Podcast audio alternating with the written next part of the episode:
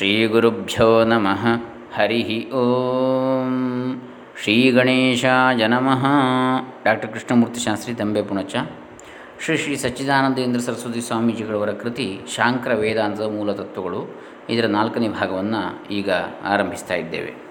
ಲೌಕಿಕ ವಿಜ್ಞಾನ. ಮೊದಲಿಗೆ ಸದ್ಗುರು ಚರಣಾರವಿಂದಗಳಲ್ಲಿ ಶರಣ ಹೊಂದುತ್ತಾ, ಲೌಕಿಕ ವಿಜ್ಞಾನ ಅಂದರೆ ಶಾಂಕರ ವೇದಾಂತದ ಮೂಲ ತತ್ವಗಳು ಎಂಬ ಕೃತಿಯಲ್ಲಿ ನಾಲ್ಕನೇ ಅಧ್ಯಾಯ, ಲೌಕಿಕ ವಿಜ್ಞಾನ. ಸಾವಿರದ ಒಂಬೈನೂರ ಅರವತ್ತಾರನೇ ಇಸ್ವಿ, ಏಪ್ರಿಲ್ ತಿಂಗಳ ಹದಿನಾಲ್ಕನೇ ತಾರೀಕಿನಂದು ಶ್ರೀ ಶ್ರೀ ಸಚ್ಚಿದಾನಂದೇಂದ್ರ ಸರಸ್ವತಿ ಸ್ವಾಮೀಜಿಗಳವರು ಹೊಳೆ ನರಸೀಪುರ ಇವರು ಮಾಡಿದಂಥ ಪ್ರವಚನದ ವಾಕ್ಯರೂಪ.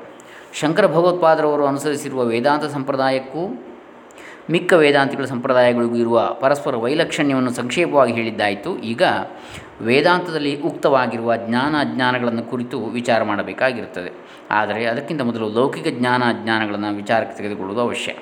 ಚಿಕ್ಕ ಮಗುವೊಂದು ಹುಟ್ಟಿದಾಗ ಅದಕ್ಕೆ ಮೊದಲು ನಾಲಗೆಯು ಕೆಲಸವನ್ನು ಮಾಡ್ತದೆ. ಅದಕ್ಕೆ ಎಣ್ಣೆಯ ಬತ್ತಿಯನ್ನು ನೆಕ್ಕಿಸುವ ಪದ್ಧತಿ ಕೆಲವರಲ್ಲಿ ಇರುತ್ತದೆ.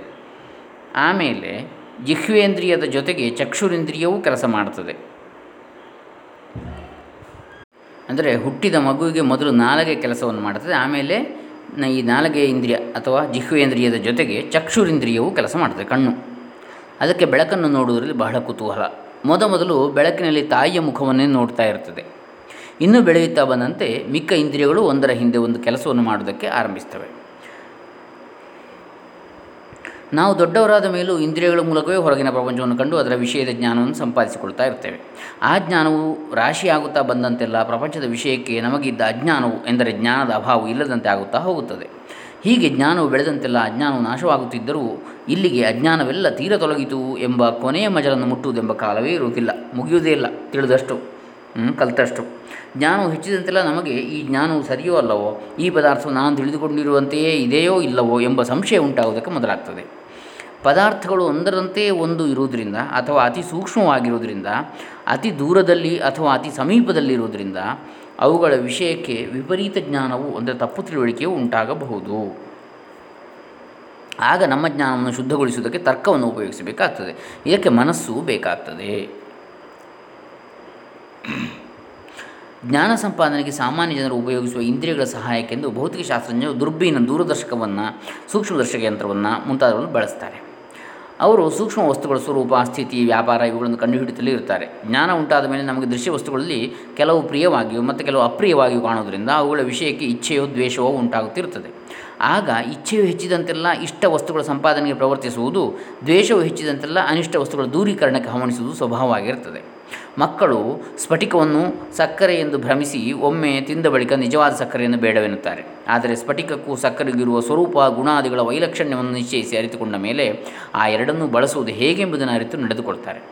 ಹೀಗೆಯೇ ಇಚ್ಛಾದ್ವೇಷಗಳು ಬೆಳೆದಂತೆಲ್ಲ ದೊಡ್ಡವರು ದೃಶ್ಯ ವಸ್ತು ಜ್ಞಾನವನ್ನು ಹೆಚ್ಚಿಸಿಕೊಳ್ಳುತ್ತಾ ಆ ವಿದ್ಯಾಭ್ಯಾಸದಿಂದ ಅಜ್ಞಾನವನ್ನು ತೊಲಗಿಸಿಕೊ ತೊಲಗಿಸಿಕೊಳ್ತಾ ಹೋಗ್ತಾರೆ.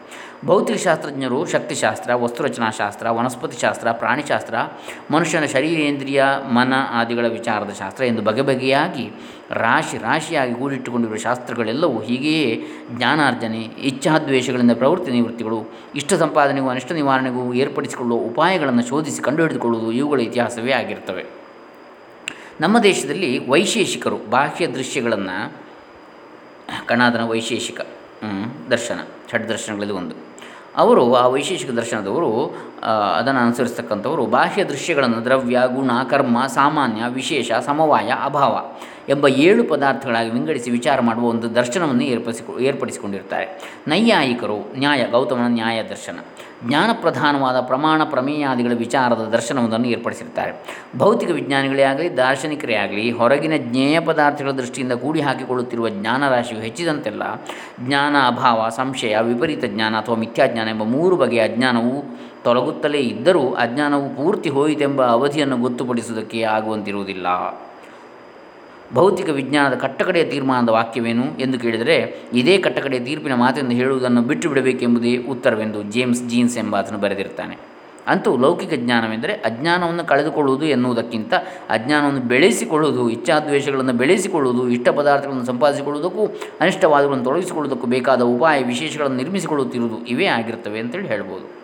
ಇಂದ್ರಿಯಗಳೆಂಬ ಬಹಿಃಕರಣಗಳು, ಮನಸ್ಸೆಂಬ ಅಂತಃಕರಣ, ಇವುಗಳಿಗೆ ಸಹಾಯವಾಗಿ ಏರ್ಪಡಿಸಿಕೊಂಡಿರುವ ಯಂತ್ರಾದಿ ಉಪಕರಣಗಳು.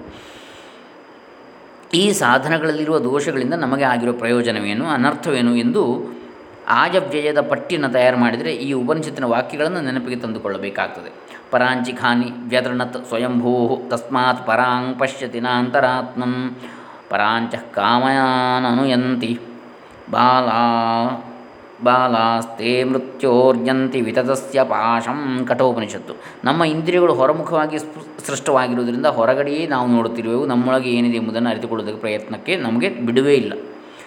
ಹುಡುಗರಂತೆ ಅವಿವೇಕಗಳಾದವರು ಹೊರಗಿನ ಇಷ್ಟ ವಸ್ತುಗಳನ್ನೇ ಬೆನ್ನು ಹತ್ತಿರುವರು. ಅವರು ಎಲ್ಲೆಲ್ಲಿಯೂ ಹಬ್ಬಿಕೊಂಡಿರುವ ಅವಿದ್ಯಾ, ಕಾಮ, ಕರ್ಮ ಎಂಬ ಮೃತ್ಯುವಿನ ಬಲೆಗೆ ಬೀಳುತ್ತಾ ಇರುವರು. ವಿಷಯಗಳ ಜ್ಞಾನವನ್ನು ಸಂಪಾದಿಸಿಕೊಳ್ಳುವುದಕ್ಕೆ ನಮಗೆ ಪ್ರತ್ಯಕ್ಷಾದಿ ಪ್ರಮಾಣಗಳು ಸಹಾಯಕವಾಗಿರುವುದು ನಿಜ. ಆದರೆ ಆ ಪ್ರಮಾಣಗಳಲ್ಲಿ ದೋಷವಿರುವುದರಿಂದ ಅವುಗಳಿಂದ ಆದ ಜ್ಞಾನವನ್ನು ಪರೀಕ್ಷೆ ಮಾಡದೆಯೇ ಉಪಯೋಗಿಸಿಕೊಳ್ಳಬೇಕಾಗ್ತದೆ. ಪ್ರಮಾಣಗಳನ್ನು ಪರಿಶುದ್ಧಿ ಮಾಡುವುದಕ್ಕೆ ನಮಗೆ ತರ್ಕದ ನೆರವಿರುವುದು ನಿಜ. ಆದರೆ ಆ ತರ್ಕವು ಸರಿಯೋ ಅಲ್ಲವೋ ಎಂಬುದನ್ನು ತಿಳಿದುಕೊಳ್ಳುವುದು ಅತ್ಯವಶ್ಯವಾಗಿರುತ್ತದೆ. ಯಾಕಂದರೆ ನಾವು ಅನುಮಾನ ಪ್ರಮಾಣದಿಂದ ವಿಷಯಗಳ ಸ್ವಭಾವವನ್ನು ನಿಶ್ಚಯಿಸುವುದಕ್ಕೆ ಉಪಯೋಗಿಸುತ್ತಿರುವ ಹೇತುಗಳು ದುಷ್ಟವಾಗಿರಬಹುದಾಗಿದೆ. ಹೇತ್ವಾಭಾಸಗಳು ಸರಿಯಾದ ಹೇತುಗಳಂತೆ ಕಾಣುವ ತರ್ಕಗಳು ಇಂತಿಷ್ಟಿವೆ ಎಂದು ತಾರ್ಕಿಕರು ನಿಶ್ಚಯಿಸಿರುತ್ತಾರೆ. ಆದರೆ ಆ ಹೇತ್ವಾಭಾಸಗಳನ್ನು ಪರಿಶೀಲಿಸುತ್ತಿರುವಾಗ ಮನಸ್ಸಿನಲ್ಲಿರುವ ಇಚ್ಛಾದ್ವೇಷಗಳ ಸಂಸ್ಕಾರಗಳು ಸಂಪೂರ್ಣವಾಗಿ ನಮ್ಮಲ್ಲಿ ಯಾರೊಬ್ಬರಿಗೂ ತೊಲಗಿರುವುದಿಲ್ಲ. ಆದ್ದರಿಂದ ಪ್ರಮಾಣಗಳಿಂದಲೂ ತರ್ಕದಿಂದಲೂ ಗೊತ್ತುಪಡಿಸಿದ ಜ್ಞಾನವು ನಿಶ್ಚಿತವಾಗಿದೆ. ಇನ್ನು ಸಂಶಯವಾಗಲಿ ವಿಪರೀತ ಜ್ಞಾನವಾಗಲಿ ಇರುವ ಹಾಗಿಲ್ಲ ಎಂದು ಎದೆತಟ್ಟಿಕೊಂಡು ಯಾರೂ ಕೊಚ್ಚಿಕೊಳ್ಳುವಂತಿರುವುದಿಲ್ಲ. ಆದ್ದರಿಂದ ಈ ಜ್ಞಾನಗಳ ಆಧಾರದಿಂದ ನಾವು ಅನುಸರಿಸುತ್ತಿರುವ ಪ್ರವೃತ್ತಿ ನಿವೃತ್ತಿಗಳು ಸಫಲವಾಗಿಯೇ ತೀರುತ್ತವೆ. ಈ ಜ್ಞಾನಗಳಲ್ಲಿ ಯಾವ ತಪ್ಪೂ ಇಲ್ಲ ಎಂದು ಹೇಳುವುದಕ್ಕೆ ಇಲ್ಲವಾಯಿತು. ಸರ್ಪಾನ್ ಕುಶಾಗ್ರಾಣಿ ತಥೋದಪಾನಂ ಜ್ಞಾತ್ವಾ ಮನುಷ್ಯಾ ಪರಿವರ್ಜಯಂತಿ ಅಜ್ಞಾನತಸ್ತಸ್ ಅಜ್ಞಾನತಸ್ತತ್ರ ಪತಂತಿ ಜ್ಞಾನೇ ಫಲಂ ಪಶ್ಯ ಯಥಾ ವಿಶಿಷ್ಟಂ ಇಲ್ಲಿ ಹಾವಿದೆ ಇಲ್ಲಿ ಮುಳ್ಳಿದೆ, ಇಲ್ಲಿ ಬಾವಿ ಇದೆ ಎಂದು ಅರಿತುಕೊಂಡ ಮನುಷ್ಯರು ಅವುಗಳನ್ನು ಬಿಟ್ಟು ಹತ್ತ ಸರಿತಾರೆ ಆದರೆ ಅವುಗಳನ್ನು ಅರಿಯದವರು ಅಲ್ಲಿಗೆ ಹೋಗಿ ಬೀಳ್ತಾರೆ ಎಂಬ ಭಾರತ ವಚನವನ್ನು ಕೇಳಿದ್ದವರಿಗೆ, ಈಗಿನ ನಮ್ಮ ಜ್ಞಾನವು ಎಷ್ಟೆಷ್ಟು ತಿಳುವಳಿಕೆಯನ್ನು ಹೆಚ್ಚಿಸಿದ್ದರೂ, ಅಷ್ಟಷ್ಟು ಅಜ್ಞಾನವೂ ಹೆಚ್ಚುತ್ತಿರುವುದರಿಂದಲೂ ಇಚ್ಛಾದ್ವೇಷಗಳು ಹೆಚ್ಚುತ್ತಿರುವುದರಿಂದಲೂ ಮತ್ತೆ ಮತ್ತೆ ತಪ್ಪು ದಾರಿಯನ್ನು ಅನುಸರಿಸಿದ ಕರ್ಮಗಳ ಫಲವಾಗಿ ನಾವು ಅನರ್ಥವನ್ನು ಪಡೆಯುತ್ತಲೇ ಇರಬೇಕಾಗಿದೆಯಲ್ವೇ ನಾವು ಹಾವುಗಳಿಂದ ಪಾರಾಗುವವೆಂದು ಹೆಬ್ಬಾವುಗಳು ಬಾಯಿಗೆ ಬೀಳುತ್ತಿದ್ದೇವೆ. ಮುಳ್ಳನ್ನು ತುಳಿದೇವೆ ಎಂಬ ಅಂಜಿಕೆಯಿಂದ ಅತ್ತ ಸರಿಯುವಾಗ ನೊರಜು ಕಲ್ಲುಗಳನ್ನು ತುಳಿದು ಅಂಗಾಲಿಗೆ ಗಾಯವನ್ನು ಮಾಡಿಕೊಳ್ತಿರುವೆವೆ ಬಾವಿಗೆ ಬಿದ್ದೇವೆಂದು ಓಡುತ್ತಿರುವಾಗಲೇ ಆಳವಾದ ಮಡುವಿನೊಳಕ್ಕೆ ಬೀಳುತ್ತಿರುವೆವೆ ಎಂಬ ಶಂಕೆಯೂ ಹುಟ್ಟುವುದಕ್ಕೆ ಅವಕಾಶವಿದೆ. ಇಂದ್ರಿಯಗಳು ಅವಕ್ಕೆ ಹಿಂತಡಿಕೆಯಾಗಿ ನೆರವಾಗುತ್ತಿರುವ ಮನಸ್ಸು, ಹೊರಗಡೆಯ ಜ್ಞೇಯ ವಸ್ತುಗಳನ್ನು ಮಾತ್ರ ಅರಿಯಬಲ್ಲವು. ಅವು ನಮಗೆ ಕೊಡುತ್ತಿರುವ ಜ್ಞಾನವು ಎಷ್ಟು ಬೆಳೆದರೂ ಅಜ್ಞಾನದ ಕಾಟು ತಪ್ಪಿದ್ದಲ್ಲ. ಮೃತ್ಯು ಒಡ್ಡಿರುವ ಅವಿದ್ಯಾ, ಕಾಮ, ಕರ್ಮಗಳೆಂಬ ವಿಸ್ತಾರವಾದ ಬಲೆಯೊಳಕ್ಕೆ ನಾವು ಬೀಳದೇ ಇರುವುದಕ್ಕಾಗುವಂತೆಯೇ ತೋರುವುದಿಲ್ಲ. ಆದ್ದರಿಂದ ಇವೆರಡಕ್ಕಿಂತ ಬೇರೆಯಾದ ಜ್ಞಾನ ಸಾಧನವು ಬೇರೆ ಯಾವುದಾದರೂ ಇದೆಯೇ? ವೇದಾಂತ ವಿಜ್ಞಾನ ಸುನಿಶ್ಚಿತಾರ್ಥಾ ವೇದಾಂತ ವಿಜ್ಞಾನದಿಂದ ವೇದಾಂತ ಜ್ಞಾನದಿಂದ ನಿಸ್ಸಂಶಯವಾಗಿ, ನಿರ್ದುಷ್ಟವಾಗಿರುವ ಜ್ಞಾನವೊಂದನ್ನು ಸಂಪಾದಿಸಿಕೊಳ್ಳಬಹುದು ಎಂದು ಹೇಳಿರುವುದು ಪ್ರಾಮಿಸರಿ ನೋಟ್ ಎಂಬ ವಾಗ್ದಾನದ ಪತ್ರದಂತೆ ಕಾಣುವ ಬರಿಯ ಕಾಗದವೋ, ಅದರಲ್ಲಿ ನಿಜವಾದ ಹುರುಳು ಏನಾದರೂ ಇದೆಯೋ? ಇದನ್ನು ನಾವು ನೋಡಬೇಕಾಗಿರ್ತದೆ ಇನ್ನು ಮುಂದೆ. ವೇದಾಂತಿಗಳು ಹೇಳುತ್ತಿರುವ ಅಮೃತತ್ವ ಸಾಧನವು ಯಾವ ನಿರ್ದಿಷ್ಟವಾದ ಪ್ರಮಾಣದಿಂದ ಗೊತ್ತಾಗ್ತದೆ? ಅದರಿಂದ ಗೊತ್ತಾದ ಅರ್ಥವು ಸಂಶಯ ವಿಪರೀತ ಜ್ಞಾನಗಳ ದೋಷದ ಸೋಂಕಿಲ್ಲದ ನಿರಪವಾದ ಜ್ಞಾನವೆಂಬುದನ್ನು ನಾವು ಹೇಗೆ ನಿಶ್ಚಯಿಸಿಕೊಳ್ಳಬಹುದು? ಅಪವಾದ ಅಪವಾದರಹಿತವಾದ ಜ್ಞಾನ ಅಂತೇಳಿ ಈ ಪ್ರಶ್ನೆಗೆ ಉತ್ತರವನ್ನು ಕಂಡುಕೊಳ್ಳುವುದಕ್ಕೆ ಇನ್ನು ಪ್ರಯತ್ನಿಸೋಣ ಅಂತೇಳಿ ಶ್ರೀ ಶ್ರೀ ಸಚ್ಚಿದಾನಂದ ಸರಸ್ವತಿ ಸ್ವಾಮಿಗಳು ಹೇಳ್ತಾ ಇದ್ದಾರೆ. ಮುಂದೆ ಅನುಭವ ವಿಶೇಷಗಳು ಎನ್ನತಕ್ಕಂಥದ್ದನ್ನು ನಾಳೆ ದಿವಸ ನೋಡೋಣ. ಐದನೆಯ ಕಂತಿನಲ್ಲಿ. ಇವತ್ತು ನಾಲ್ಕನೇ ಕಂತನ್ನು ಮುಕ್ತಾಯ ಮಾಡೋಣ. ಶಾಂಕರ ವೇದಾಂತದ ಮೂಲ ತತ್ವಗಳು ಎಂಬ ಕೃತಿಯಲ್ಲಿ. ಹರೇ ರಾಮ. ಎಲ್ಲರಿಗೂ ಶಾಂತಿಯು ದೊರಕಲಿ. ಲೋಕ ಸಮಸ್ತ ಸುಖಿನೋ ಭವಂತು. ಎಲ್ಲರಿಗೂ ಬ್ರಹ್ಮಾನಂದ ಪ್ರಾಪ್ತಿಯಾಗಲಿ. ಓಂ ತತ್ಸತ್.